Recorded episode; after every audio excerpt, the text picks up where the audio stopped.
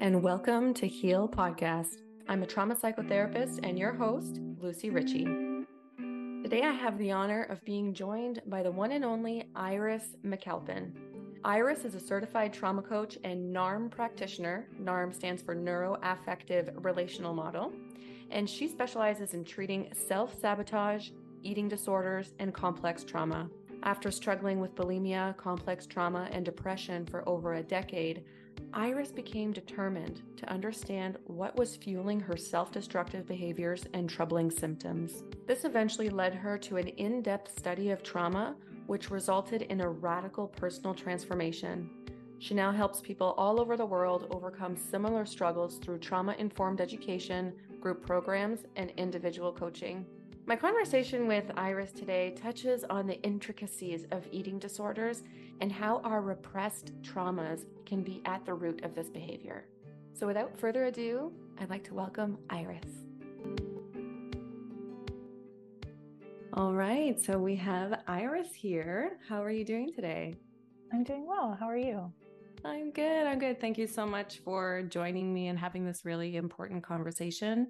Um, so today we're just going to dive right in. We're going to be talking about trauma and its correlation with eating disorders. I know that your story touches a lot on trauma and you've actually experienced an eating disorder yourself.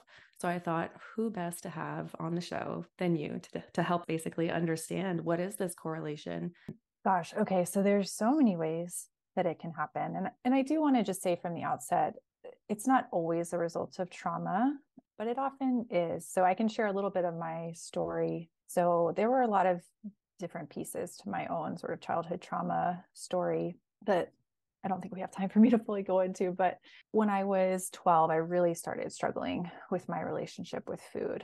And that over a couple of years spiraled into bulimia. And I did all of the sort of traditional evidence based treatments and didn't find any of them helpful at all. In fact, some of them, although well intentioned, kind of made things worse for me. And there was just something that didn't feel right about that. It didn't make sense to me the way it was being approached. And so, being a very curious person, I, I started doing a lot of my own reading and research, just trying to understand what was happening for me. And, you know, I, I had this strong desire to recover from my eating disorder, but I just couldn't. Mm at the time. Mm. And through a lot of searching, I started noticing that there was something to do with being disconnected from my body. There was something to do with a need for control. There was something to do with disrupted attachment. And there were all these like little threads that I couldn't quite put together. And when I was a little bit older in my 20s, I started receiving somatic experiencing mm-hmm. as a treatment. Mm-hmm. And that really started to click for me. It started to gel. And I I started a sort of peer mentor recovery program for women with eating disorders and started noticing all of these women had their own childhood trauma histories. And that's eventually what led me to pursue NARM. And I stopped actually working with eating disorders specifically and started focusing on trauma because I started to feel like that was really what was at the root of so many struggles and mm-hmm.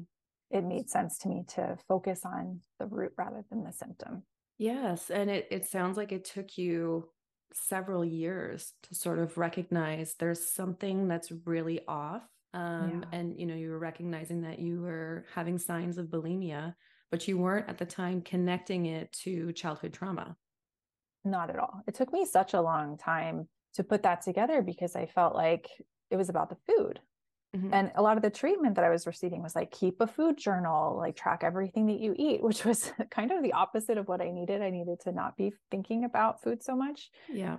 And I, I can understand why some people might think that that would make sense. But for me and for a lot of people I've worked with, it, it can actually just aggravate the obsession.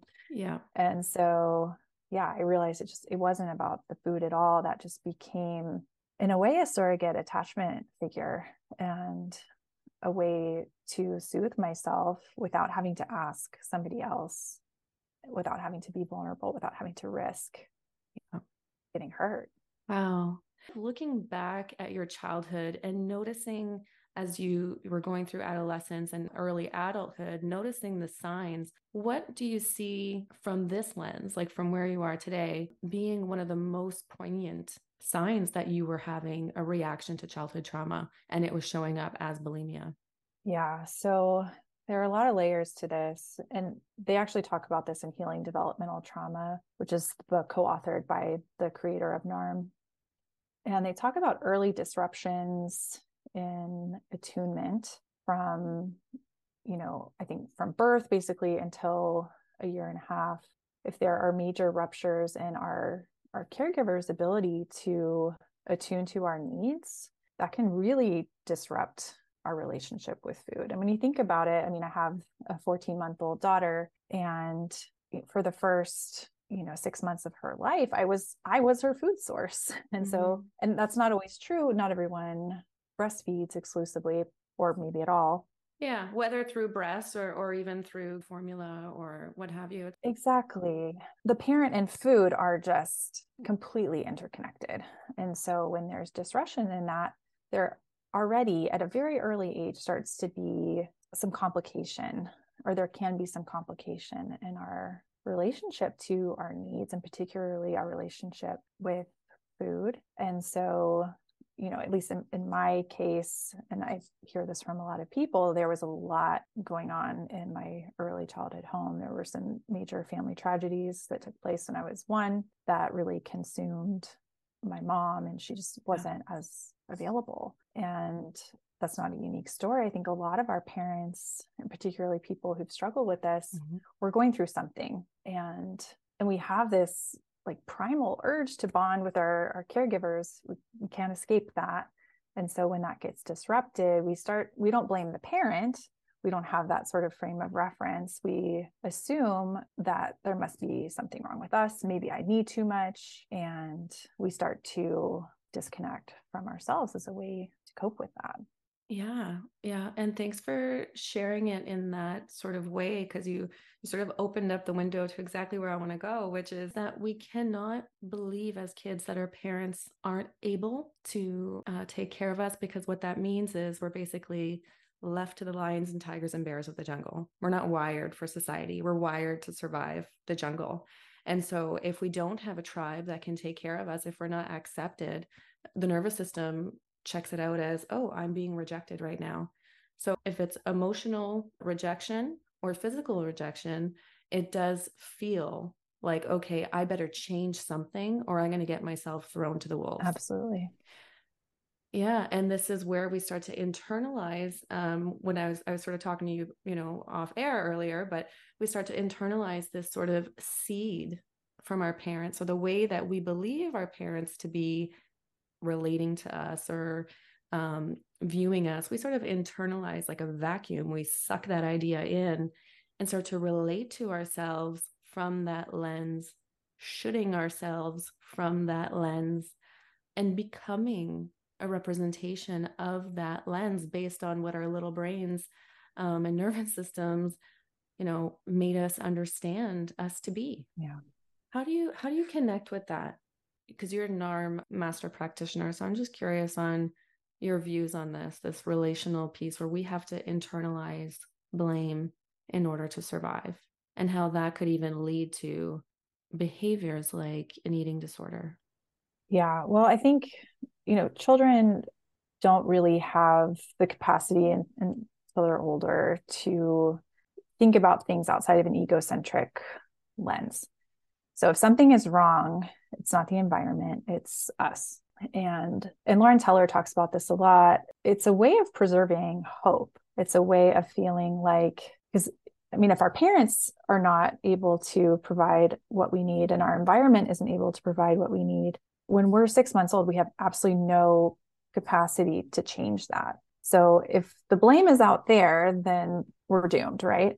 If it's something about us like i need too much or maybe i'm not asking loudly enough for what i need maybe mm-hmm. i need to demand what i you know more aggressively mm-hmm. what i need from my environment whether we shut down or we speak up louder you know if we think it, it's our own fault then there is at least something we can do about it and so you know these early seeds get planted at a very young age they usually don't manifest into an eating disorder until much later, although these days it's it's happening younger and younger, unfortunately. And I want to be clear too, it's not just these early, you know, formative experiences that automatically create an eating disorder. You mix that, these sort of early relational ruptures that have us relating to our mm-hmm. needs in a through a distorted lens and then you pile on diet culture and then you know if there's later trauma that can further disrupt mm-hmm. our connection to our bodies that just amplifies it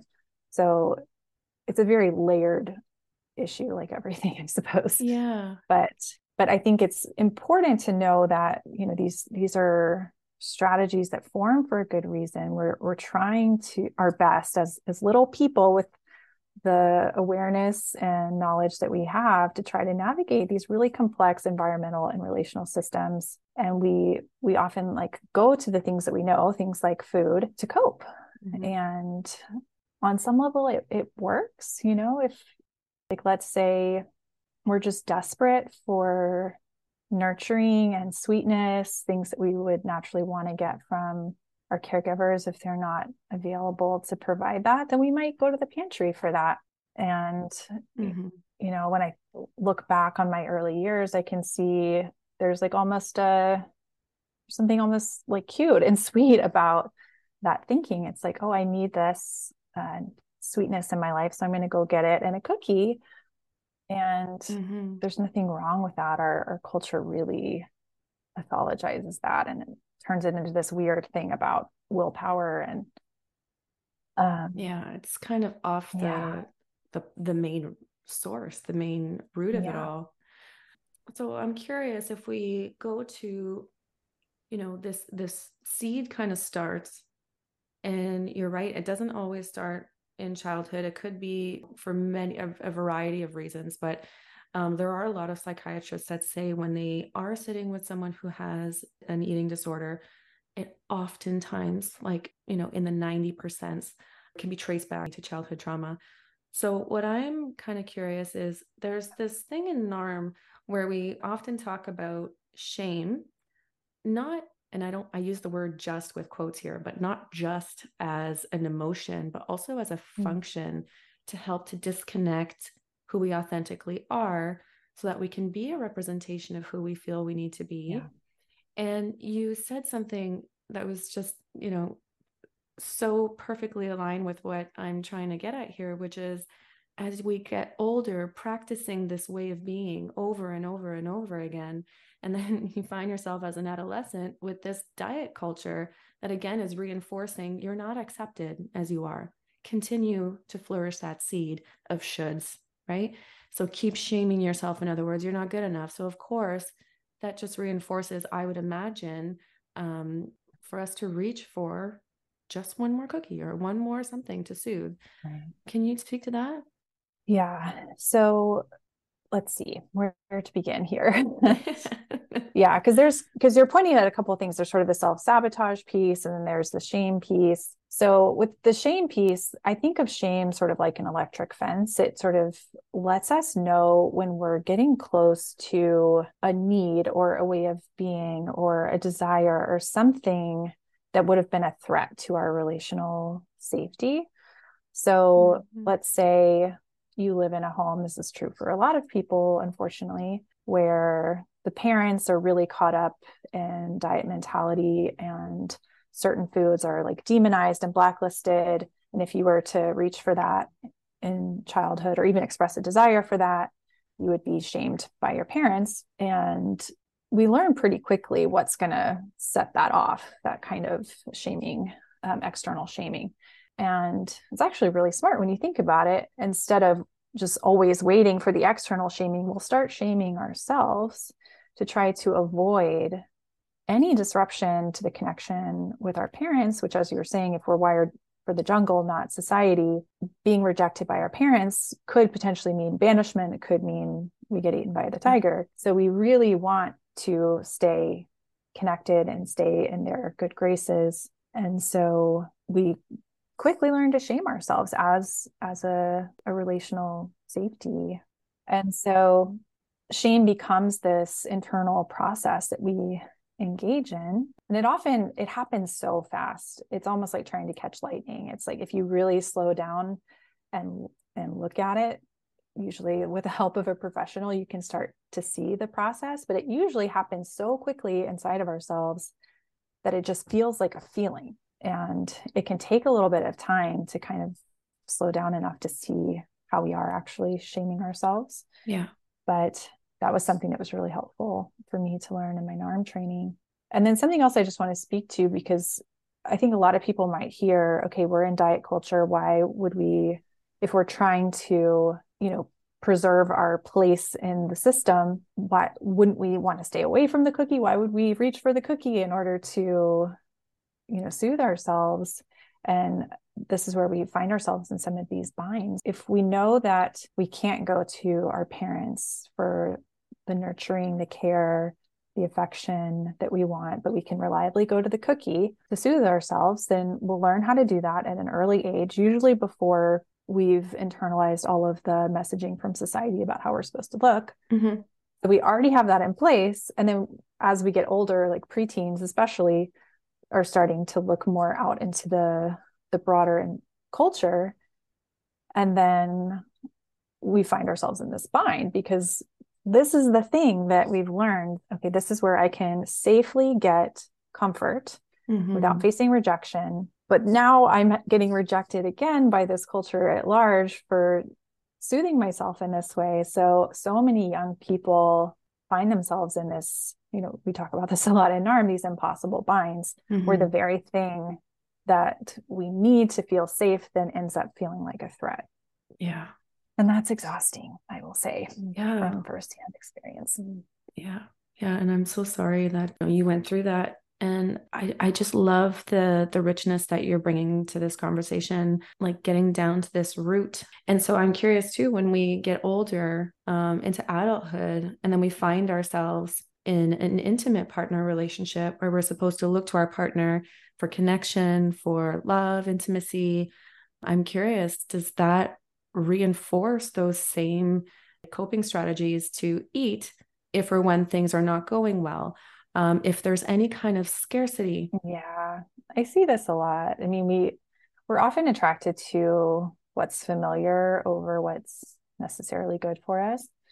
And so and it's not conscious. We're not like, ooh, this person is going to help me play out these dynamics with my mom and dad. Awesome. Sign me up. Yeah, exactly. But there's something in us that's like drawn to it because it feels familiar. It's whether or not our home environment was one that felt good. There's, there's still that sort of anchoring of like, okay, this person feels like home.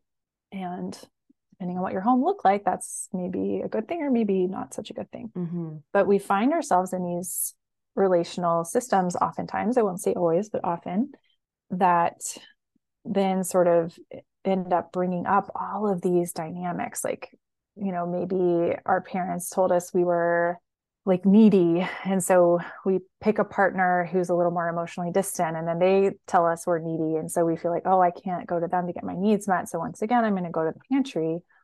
And that's just one example of many mm-hmm. but one that i hear a lot.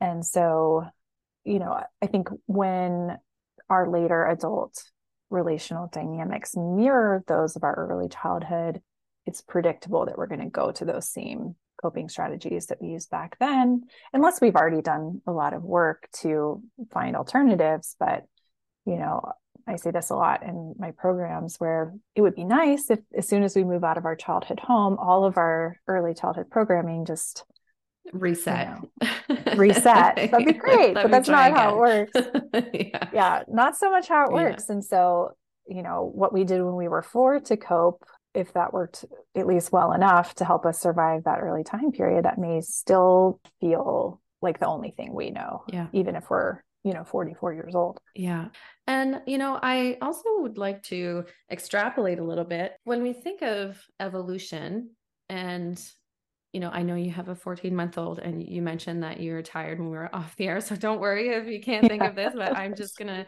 let's just yeah. see where this goes. But, you know, when we think of evolution and we think of food, there's there's like an ingrained scarcity, like we we need to eat, and to the point where you know our brains reward us like eat more, uh, eat as fast as you can, get as much as you can, And this yeah. rewards us to, you know, feel like we are in control, like we're we're safe, we're able to survive. And when I think of scarcity in family systems, and I just think of evolution, I kind of wonder if we're not feeling safe at home and there's this reward with food that's already ingrained in us. I wonder if it just naturally reinforces us to find ways to soothe. Gosh, there's a lot embedded in what you just said because there's a few different things happening. There might be actual food scarcity, which can, there's a, a strong relationship between food scarcity and development of eating disorders later. There's kind of misconception. Mm-hmm. It's called the swag stereotype. It's um oh my gosh. Oh, skinny, white, affluent girl, or like is what swag stands for, that that's who eating disorders impacts. Mm. That's not the case. Uh, I mean, it, it impacts them too, but it also impacts a wide variety of, of other populations. And so if someone grows up in poverty and there's actual scarcity and maybe their parents are working multiple jobs so there's like scarcity of attention as well. Plus that we have this very real biological survival need to eat food you know all of that can really intensify the desire for food which can turn into eating disorders later. And then like you were saying if if our environment is stressful and we're not feeling safe mm-hmm. then we might go to food as a way to sort of help our systems feel more safe. And then there's this other layer of scarcity from diet culture where, mm-hmm. you know, if we put ourselves on diets, which young people are doing earlier and earlier now, your body doesn't know that you could go to any corner store and buy, you know, infinite amounts of packaged food it feels like it's in a famine. And so we're artificially creating famine mm-hmm. conditions mm-hmm. for our bodies which triggers that feeling yes. of scarcity, which then makes food only look more appealing. And so people often think, oh, I'm so obsessed with food. I'm so out of control with food. It's like, well, no, you've just been depriving yourself of food. And so food naturally is going to appear very, very precious. And you're going to want to get as much of it as possible. It's a built in mechanism to help us survive famine. Mm-hmm. That evolved over the course of millennia. So it's really hard to override that. Mm-hmm. So there's, yeah, there's a lot of ways scarcity can show up. Yes. In childhood and also in like adolescence and adulthood that's very real in some cases and then also created through dieting. Yes. Yes. Thank you for sharing that.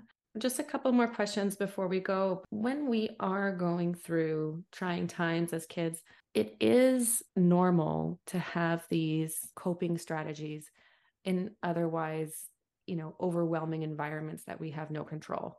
So if that is what worked great. But if now we're out of that environment and we're noticing that we're still reaching for more and more and we we find ourselves out of control with food or alcohol or any kind of addictive uh, stimulants even if it's uh, sex gambling what have you sometimes what that can indicate is that there is some unresolved stuff going on inside that we can't really connect to and we're trying to numb with something else. And so that's where we want to reach out for help, especially with a trauma therapist, to discuss this and kind of get to the root.